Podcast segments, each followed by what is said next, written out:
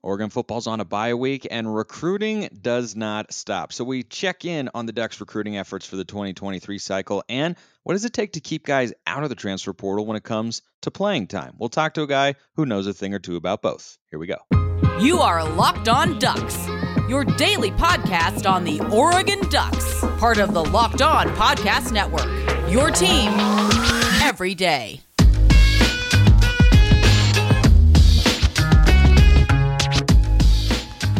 Yes, it is that time once again for Locked On Ducks. I'm your host, Spencer McLaughlin, D one play-by-play broadcaster and lifelong Oregon Ducks fan. Thank you for making this your first listen or your first view of the day, part of the Locked On Podcast Network, your number one source to stay up to date with the Ducks, which is why if you haven't already, and thank you to everybody who has, like, comment, subscribe, wherever you listen to or watching this show. Today's episode brought to you by BetOnline. BetOnline has you covered this season with more props, odds, and lines than ever before. BetOnline, where the game starts. And if they have a prop for how much we will learn on a given show with John Garcia Junior, the director of recruiting for Sports Illustrated, John, I'm taking the over. Every single time I'm going to come back to it and take the over. And of course, recruiting is sponsored by LinkedIn Jobs here at the Locked On Podcast Network. John, great to have you back on the show. Always good to be on with you, uh, talking Ducks. Good timing, right? With the, with the bye week, uh, a lot of coaches will kind of recenter, recenter, re, re uh, dissect that board and, and see where things stands here in the home stretch. So very good timing.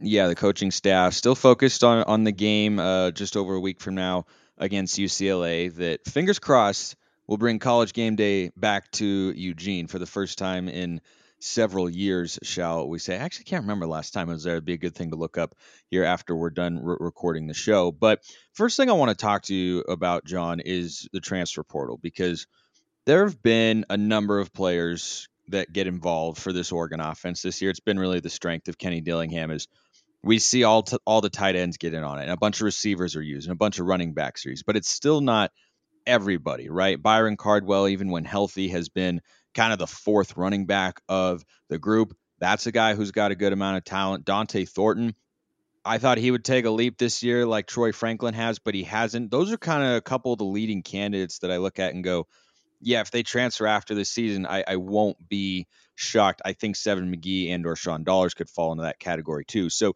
specifically with skill players, guys who want the football, and that's, you know, part of their, their M O as, as players at, at the collegiate level, what do you need to keep a guy on the roster when he's maybe not as involved as he could be? Well, yeah, this is new, right? This is something that has not always been, uh, I don't want to say an issue, but not always been uh, on the top of, of mind uh, for college football coaches, but it's certainly something to keep an eye on at this time. Um, I think the, the best way to kind of summarize it is, hey, you've got to check in with your own guys first, right? You know, we talk about it in recruiting all the time. When kids are verbally committed to school X and other schools are still calling, school X still has to recruit that prospect all the way through National Signing Day. And now with the advent of the transfer portal and really the acceleration and adoption of the transfer portal, you've got to sort of treat your roster that way as well. So I think it starts with kind of the, the idealistic goal of, hey, we're your coaches, we're going to be hard on you, but we also need you to be transparent with us, right? If, if you start to flirt with that idea, if you start to think about some other options, come sit down with us and we'll talk about it. You know, I think idealistically, again, those would be the most ideal scenario. So your Seven McGee's, your Dante Thornton's, whoever it is, especially young guys, right? I mean, these are the type of prospects you would expect to uh, reciprocate that. Now, what makes it hard for Oregon is th- these kids, in, in these cases in particular, weren't recruited and brought to Oregon by this coaching staff. So I think that's already sort of a detractor Uh, towards staying put. Uh, obviously, anytime there's a coaching change, there's that immediate rush of portal talent. Then there's that secondary rush of talent that after giving, you know, giving things, you know, the, the good old fashioned try. And then the third level is always kind of where we're at now with the Oregon Ducks. Right now, spring has come and gone. The season has kicked off, and you're you're right in the thick of it. It's a bye week. You really sort of know where you stand relative to playing time uh, and progression uh, or whatever's most important to you as a prospect. So this is typically the third wave, uh, excluding fall camp, of course, uh, and, and those position battles. This is typically the third wave of at least portal consideration, I would say. We're seeing it across the country. Guys are, we've seen it at Notre Dame, Auburn, a couple other schools. Guys are informing these coaching staffs, hey, I want to maintain my red shirt, so I'm going to play in four or less games so that I could uh, hold this year of eligibility, and then I'm going to hit the portal when the year concludes. Uh, so that's something that is becoming more popular, and naturally those that are beginning to look around will look at that as, as a potential option. Uh, so again, idealistically, you just want transparency. Hey, are you considering this? Uh, and I think the bye week is a great time to check in. And, and it starts with, with your peers, right? You're, so in Thornton's case, your fellow wide receivers. Then it goes to your wide receivers coach, Junior Adams. Okay, hey, let's check in with everybody. Let's sit down and meet for, you know, ten, fifteen minutes just to see how you're doing, how you're feeling, how school going, all the typical stuff that that we don't talk about ever uh, when it comes to college football and roster management. And then if there is some question marks or worry, then it goes up the chain, to, up to the O C, Kenny Dillingham, eventually to the head coach, Dan Lanning, and then you kind of go from there. So in theory, you try to nip it in the bud via your culture and transparency. And I think with a, a younger coaching staff, you're a little bit more likely to see something like that fully play out. Uh, but at the end of the day, it's also understandable if if that process is skipped altogether, right? That is the thick of the player empowerment era, where there doesn't have to be this sort of system of checks and balances, and Thornton can go right to compliance and say, hey, throw me in the portal, and forty-eight hours later he'll, he'll be there. So it, it really is an interesting double-edged sword in that regard, but but it comes down to the player and being realistic. But I think from the other side of it, look at a guy like Thornton in particular, you know, kid from Baltimore, played a lot last year as a true freshman, all the way across the country, um, and and like you said, didn't take the jump that we've we've seen certainly with with Troy Franklin and some others. You start to wonder if if they become possibilities. It's it's another sort of casualty of recruiting so well, right? Because eventually some of these great players aren't going to end up sticking around uh, at your program. So fascinating, you know, conversation to dig into, and something that obviously is not going to go away. And I think the the thing that makes me think about Thornton as a potential candidate is he can't play anywhere really. Like the body that he is, I'm sure you you scouted this when he came out of high school. He's a boundary receiver, right? He's lining up on the outside. You're not going to put him in the slot. You're not going to bring him in motion on fly sweeps. Like what he can do, which he can be very good at. I I still believe in his potential, but the coaching staff has, as you said, no ingrained loyalty because they didn't recruit him. So they're putting the best guys who they feel are are out there on the field week in and week out. And he hasn't been able to capture as much playing time, I'm sure, as he's hoped. I mean, we, we've seen glimpses of it, right? He played pretty well against Georgia. He had a big catch uh, against Washington State. He's done a lot of really good things. And he's he's certainly not the only guy, right? I mean, with, with Sean Dollars in there and Seven McGee, and, you know, you can go up and down the, the roster, frankly, and find guys. But to your point, it is kind of the drawback of of recruiting well, right? Is you're not going to be able to give every high-level recruit as many touches as he was hoping he might get when he committed to play at at your school. It's just a reality of having that much talent.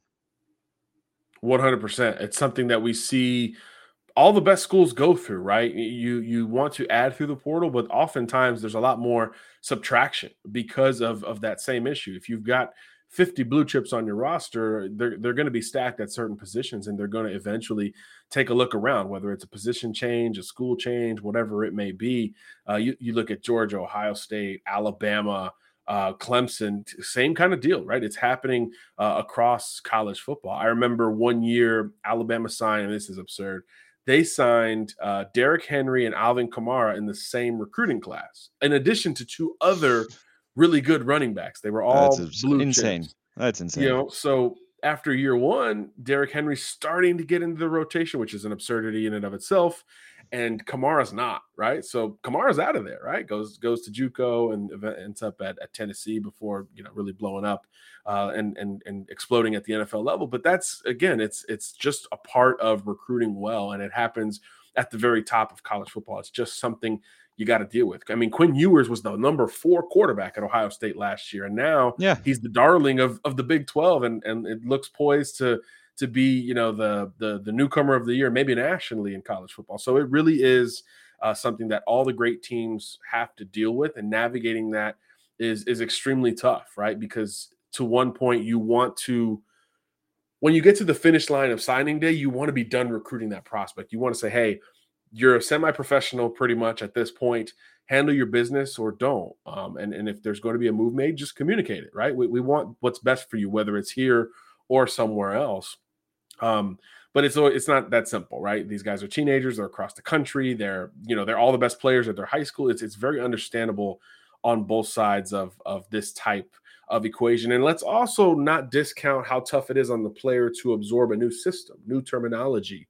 Um, you know, maybe it was simpler uh, under the previous regime, right? Maybe it was more friendly to that six five, two hundred pound wide receiver, as opposed to guys who are a little bit more conventional and, and can move around a little bit more. So, you know, it could be as simple as terminology or blocking, things we don't talk about again at the wide receiver position. It could be something that simple that is maybe slowing down the amount of reps or rotations that that you do get uh, during a given game. So it really does work both ways. And, and the, the truth, the truth is often somewhere in between one side versus the other, just like it is in most cases. It's a good situation overall for Oregon to be in, even though there's a drawback there when you have too much talent to keep everybody around. That certainly is a good problem to have. If you want to have yourself in a potentially problematic, but also potentially beneficial situation from a betting standpoint, you got to check out BetOnline, your number one source for football betting info this season. Find all the latest player developments, team matchups, news, podcasts, and in-depth articles and analysis on every game you can find. And as always, BetOnline remains your continued source for all your sport wagering information with live betting and up-to-the-minute scores for every sport out there. The fastest and easiest way to check in on all your favorite games and events, including M M A, boxing, my personal favorite, golf. I'm reluctant to even mention the word Major League Baseball at this point. I guess it's three words, whatever it is, too painful at the moment. Head to bet online dot net or use your mobile device to learn more. Well, there's still four games left. You never know. Come on, Mariners. BetOnline is where the game starts. Yeah, Mar- Mariners took it on the teeth the other day. I tell you what, it was a rough, rough day for me, John. I had to go back and watch the Arizona-Oregon highlights again just to give myself something good to feel about in a, in a sports sense. It was... It was pretty it was pretty darn tough. Let's go to the high school recruiting ranks and move away from the transfer portal for a moment. But you know it's going to come back up on the show in uh, the future. But Dante Dowdell, who is Oregon's top running back commit, I think only, if I'm not mistaken, in the class of twenty twenty-three. He's from the state of Mississippi, and I saw him post on social media, which is generally pretty normal and such. When a school offers you, it's expected that you go out, make a post, and, and act excited, even if you're planning to go elsewhere. But the offer came from our old friend Mike Leach down there at Mississippi State, whose Bulldogs yep. are off to a good start this year.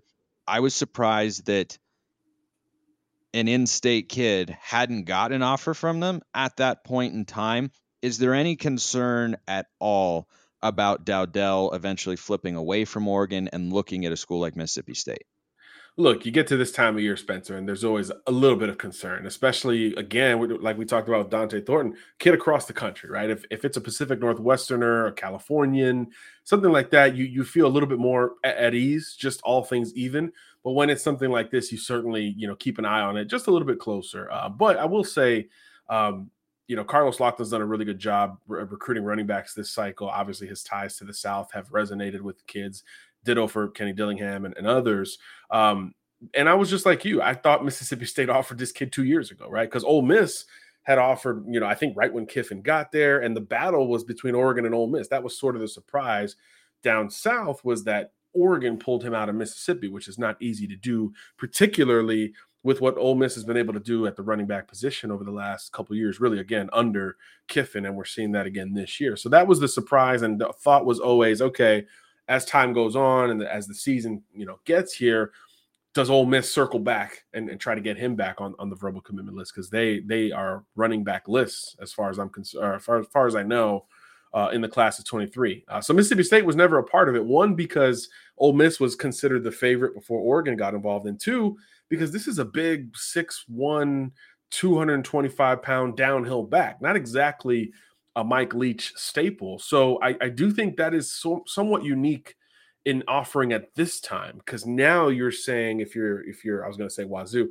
if you're Mississippi State, now you're saying, we don't usually do this, but for you, we will try this. Uh, and I think that is something quite interesting for, like we talked about earlier, a kid who wants the football, right? You know, I think something like that could pique his interest. Uh, I would expect him, just because of the proximity to get to campus. I know when he committed to Oregon, he talked about maybe keeping some visit slates open. I think he only took one or two official. So there is room for him over these next couple months to take some other visits. So whether it's Mississippi State or Ole Miss or someone else, I, I would expect that to happen just because this is a kid who grew up in S E C country, who plays running back, who's having a great season, and, and people are going to circle the wagons on that regard. Uh, so I do think he'll take visits, and he'll be one to worry about to a degree uh, for, for Oregon fans. But he's still committed. He hasn't decommitted at this point. I think if he was further along, he would have opened it up and said, hey, look, I want to stay closer to home. You know, none of that conversation is coming from Dowdell's camp.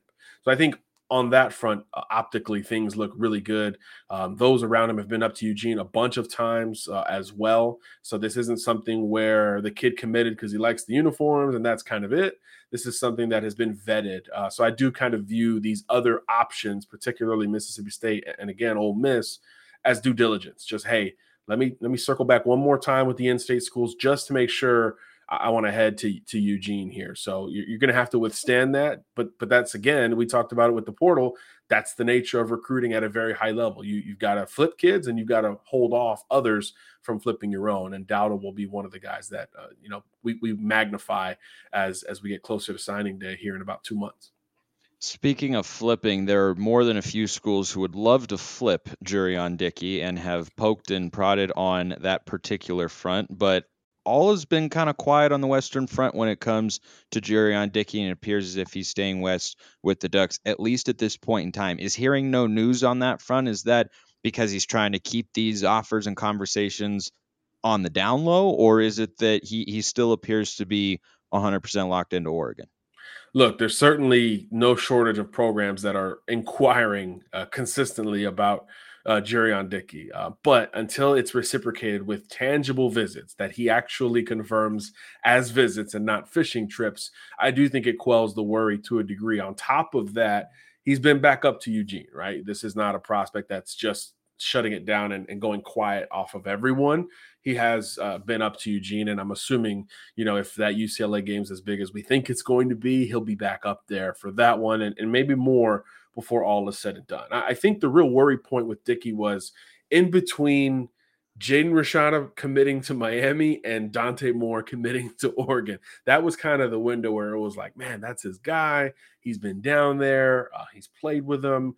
Uh, that was kind of the, the biggest worry spot. Um, and, and I think Miami's season has probably helped to slow down uh, some of that worry, particularly offensively, where they're just not the the, the type of program we thought they were going to be uh, from, from a consistency standpoint. I'm sure Dickey is aware of that uh, in his own, or, or Oregon is reminding him if, if it's not the case. So I do think the, the quiet, no news portion of this is good for Oregon. Uh, that's my long roundabout way of saying that. Again, he's been back to campus. Uh, he has always maintained publicly that he is a Duck and he will be a Duck. This was his dream school, regardless of coaching staff, obviously geographically compared to some of these schools in the A C C and S E C that want him. Um, you know, Oregon, you know, makes a lot more sense relative to staying close to home. So I do still think this is very much um, Oregon's race to lose. I expect him to sign with Oregon at this point, barring some huge changes, right? Uh, things we haven't seen, like official visits, confirmed visit plans, um, or, or another program really starting to press here because um, because the clock's ticking, right? We're we're just over two months from early signing day. So if there's not a lot of smoke at this point, that's typically a good sign. Well, that's certainly encouraging to hear, because one thing I was thinking about when pondering the, the Dante Thornton and whether or not he would transfer after this year, and is there going to be enough playing time, and Franklin's taking this big leap forward, is Chase Cota is going to leave after this year, and he's been a big part of Oregon's offense, and he's been a productive part of it. He's been everything I, I hoped he would be when he came over from U C L A, a guy who had Willie Taggart not left and gone to Florida State, probably would have committed to Oregon from from the jump because that's where his dad played. So I've really enjoyed that. But he's playing his last year of college football for sure. This is year five for him. He's done after the season, no more eligibility. And I look at Jurrion Dickey and I almost see like an even more athletic, better version of Chase Cota, who's been good, but a guy who you can line up outside, but put him in the slot and, and dare another defensive back to try and keep up with him, and his his agility and physicality and, and the just outright speed that that he's got. He, he brings so many traits there. And though I, I really do like Cota and, and what he's done, I feel like that's kind of where where Dickey will fit into to the offense. So hopefully Oregon able able to keep him there. Yeah, you I manufacture want, yeah, touches for guys like that. For sure. Yeah, yeah, that's he's he's just that kind of athlete, right? Yeah. He, he's he's just that kind of athlete where you watch him, and I watched him down at the O T seven on seven in Vegas, and a guy who's that thick shouldn't be able to move his feet the way that he does, and, and that that's why he's become a five-star, highly coveted wide receiver prospect. And Oregon, I, I think, is is in a good position there. I, at least I hope, and I, I hope that that continues to be the case, because I think he's uh, got the potential to be a really, really good player. Let's go to the defensive side of the ball real quick. I, I saw something, and I just want your thoughts on, uh, you know, where Matayo Uiagalelei is at in in his recruiting process and such. We followed him for a while here on the show, but but before you answer that question, John. He was wearing Oregon gloves at a high school game the other day. Is there anything to that sort of stuff? Like, does that matter at all? No, of course not. Um, I mean, look, it's great for Twitter, uh, and, and it, it'll move there more than, than anywhere else. But look, these okay. kids, especially a kid like that, my gosh, you think of the places he's been. Um, you know, his his family is is taking advantage of N I L, um, whether it's at the collegiate level with his big brother, or, or even at the high school level where it's legal in California. Look, these kids, um, they love gear. I mean, that that is has never changed in recruiting. They love gear, uh, so acquiring it, however they acquire it, and, and showing it off is just a part of the process. You you can't go to a big time high school football game and not see three or four different pairs of gloves uh, on on kids. I, I've seen a bunch. Committed to one school, wearing gloves at the other school, and, and it's just, hey, you know, either matches my high school uniform, or hey, the, these are really sticky and they're brand new, so I, I want to use them to, to okay. play better. Um, it, it is usually as simple as that, um, um, but yeah, it's it's always noteworthy, right? You know, you're never wearing gloves of a school you don't like, right? So I guess there's there's at least a surface level layer of, oh, okay, that's interesting, but that's really where it should stop, uh, because it really doesn't correlate much uh, thereafter. These kids have, you know, they've got ten, twelve, fifteen pairs, um, including, you know, multiple of the same school uh, as well. So the towels, the gloves, the mouthpieces, uh, the cleats we've even seen now. We're starting to see the cleats get out. Don't know how that happens, but it happens. Um, you know, all that stuff is a little, a little too much to read into, but usually it's just, hey, this is great Nike brand new type gear, uh, and I like it, and it feels good, and, and it's going to help me play. So that's usually the primary function there. Some Johnny. some trolling as well. These kids are smart too. Sometimes sometimes it's trolling, but I don't I don't believe just that in to, Mateo's Just case, trying to no. get a little little bit of the hype machine rolling, and yeah. you know, get yeah, fans' attention, be like, hey, look what I'm wearing and such and such. But uh, Johnny, you telling me that you, you're unsure of how Oregon, with a particular shoe-based company of which you are supporting with your shirt there, is uh, is is getting shoes out out to players? I, for one, would not be surprised if if that were the case. I'm just just throwing it out there, but I think you make a lot of great points and such, and they probably have more gear than they could than they could even wear, because that's right. just the nature of recruiting, right? You you you throw the kitchen sink at them if if that's what is what is required on on the recruiting front. But where is Oregon at with Matayo and in the recruiting front, and is he still a guy who who's going to have a longer timeline? Yeah, I think Oregon's still in really great shape, but yeah, I do think this thing's still going to extend, and, and that's the best news for Oregon in this case, right? Uh, you know, obviously extremely familiar and family-wise with Clemson. He's been to Ohio State since he was like a freshman. That that presentation is still the same, right? It's it's great pass rusher legacy. It's Larry Johnson. That that has been the same for years in that regard. Oregon and, and U S C to a degree. Those are the ones benefiting from the timeline extending, because this is a new coaching staff in both cases, and they're trying to be more specific about that pitch and how it, it could resonate with the Uiagalelei family. So I do think it, it's more advantageous for those two Pac twelve programs in the race as opposed to all the others, because those those offers, that feel uh, has, has been the same for multiple years, as to where it's still less than a year in Uh, for both uh, Dan Lanning and, and Lincoln Riley, respectively. But yeah, the, the Ducks are in great shape. He's visited a couple times already recently.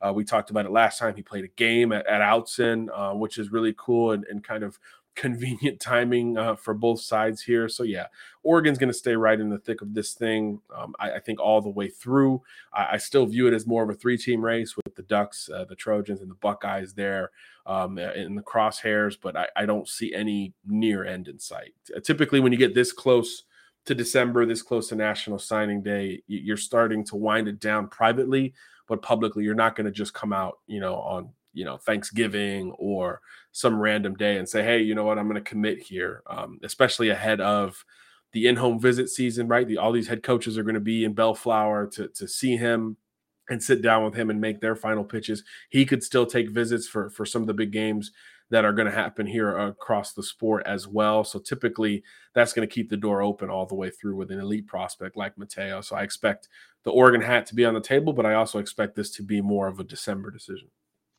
Well, that will certainly be a big one because Oregon, in my view, is still waiting for that big defensive line commit. There have been a lot of, you know, good-looking four-star edge and defensive tackle prospects, but I'm I'm looking at either, you know, since David Hicks went to Texas A and M, Matayo or, or Samuel Mpemba. I've been harping on it for months here on the show. Like, I think Dan Lanning and Tosh Lupoi really, really want to get one of them, and that that's what I would like to see as well, especially given that after the season, Dorlus is probably going to the N F L, and D J Johnson is out of eligibility, and those have been Oregon's two best pass rushers consistently. You talked about Ohio State's legacy of churning out great pass rushers, Chase Young and the, the Bosa brothers and all that sort of stuff. I think when Matayo gets on campus, you just plaster the wall with Kayvon Thibodeau content. Just everywhere, you just just put his face up, just be like, just a reminder of what you can do if you're an elite pass rusher here at the University of Oregon. I saw something yeah. the other day about Thibodeau uh, being the best among rookies so far in generating quarterback pressures, which is weird because I heard all this